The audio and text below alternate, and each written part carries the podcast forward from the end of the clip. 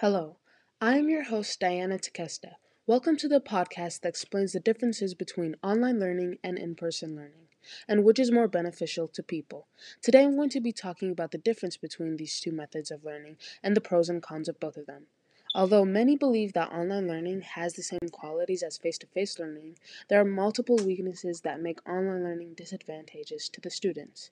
Due to the limitations of technology, the online learning environment, and even the curriculum itself, learning online can be stressful. Online and, online and remote learning has increased tremendously this year because of the coronavirus pandemic. Many students had to adapt to the changes of how they learn. According to the survey from the Gale in Context High School database, nearly half the students want to return to school because they claim they learn better, and most are worried of falling behind academically. Learning drives the desire for in person schooling. They have access to teachers and are able to help them face to face. In the article, it states more than any other issue, teens point to remote learning as their biggest academic challenges for this fall, said John Cohen, Chief Research Officer at SurveyMonkey. Not only has the pandemic affected high school students, but also college students. Since college students pay a huge amount of money just to be in college alone, the amount of money they are paying and not being being able to have the full experience seems unfair to them.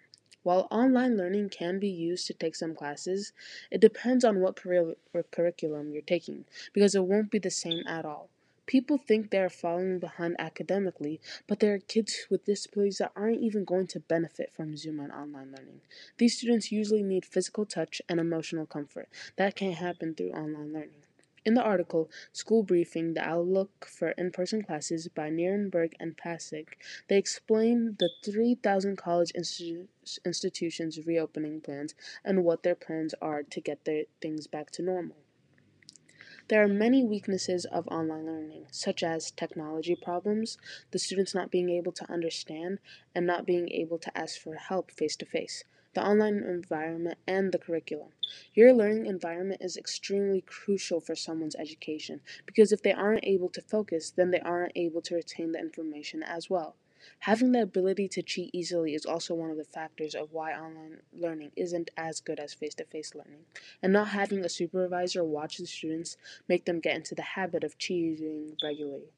In the article Strengths and Weaknesses of Online Learning by the University of Illinois, it states curriculum and teaching methodology that are successful in on-ground instruction will not always translate to a successful online program where learning and instructional paradigm are quite different. According to the survey from the Gale in, Talk- in Context High School database, it talks about how 59% of students think that online learning is worse than in-person learning. Although online learning does have some strength, ha- does have the same strengths as face-to-face learning, face to face learning outweighs them.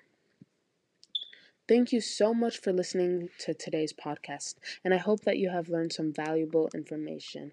And I and music will be playing for the last 20 seconds.